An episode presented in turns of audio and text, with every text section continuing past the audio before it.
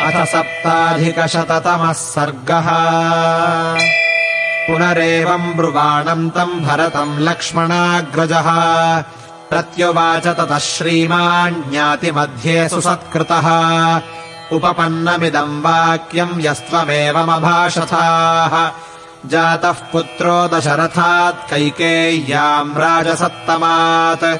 पुरा भ्रातः पिता नः समातरन्ते समुद्वहन् मातामहे समाश्रौषीद्राज्यशुल्कमनुत्तमम् देवासुरे च सङ्ग्रामे जनन्यै तव पार्थिवः। सम्प्रहृष्टो ददौ राजा वरमाराधितः प्रभुः। ततः सा सम्प्रतिश्राव्य तव माता यशस्विनी।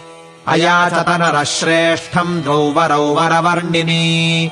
तव राज्यम् नरव्याघ्रममप्रव्राजनम् तथा तच्च राजा तथा तस्यै नियुक्तः प्रददौ वरम्। तेन पित्राहमप्यत्र नियुक्तः पुरुषर्षभा। चतुर्दश वने वासम् वर्षाणि वरदानिकम्। सोऽयम् वनमिदम् प्राप्तो निर्जनम् लक्ष्मणान्वितः। सीतया च प्रतिद्वन्द्वः सत्यवादे स्थितः पितुः।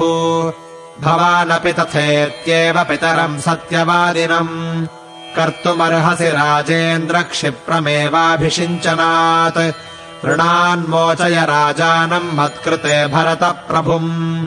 पितरम् त्राहि धर्मज्ञमातरम् चाभिनन्दय। श्रूयते धीमता तातः श्रुतिर्गीता यशस्विना। गयेन यजमानेन गयेष्वेव पितॄन् प्रति। पुन्नाम्नो नरकाद्यस्मात् पितरम् त्रायते सुतः तस्मात्पुत्र इति प्रोक्तः पितॄन् यः पाति सर्वतः। एष्टव्या बहवः पुत्रा गुणवन्तो बहुश्रुताः। तेषाम् वै समवेतानामपि कश्चिद्गयाम् व्रजेत्। एवम् राजर्षयः सर्वे प्रतीता रघुनन्दना। तस्मात्राहि नरः श्रेष्ठपितरम् नरकात् प्रभो। अयोध्याम् गच्छ भरत प्रकृतिरुपरञ्जय शत्रुघ्नसहितो वीरसह सर्वैर्द्विजातिभिः प्रवेक्ष्ये दण्डकारण्यमहमप्यविलम्बयन्। आभ्याम् तु सहितो वीरवैदेह्या लक्ष्मणेन च।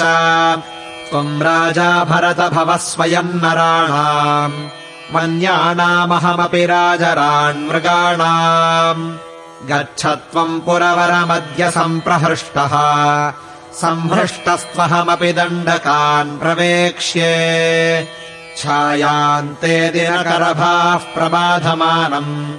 वर्षत्रम् भरत करोतु मूर्ध्निशीताम्। एतेषामहमपि काननद्रुमाणाम्। छायाम् तामतिशयिनीम् शनैः श्रयिष्ये।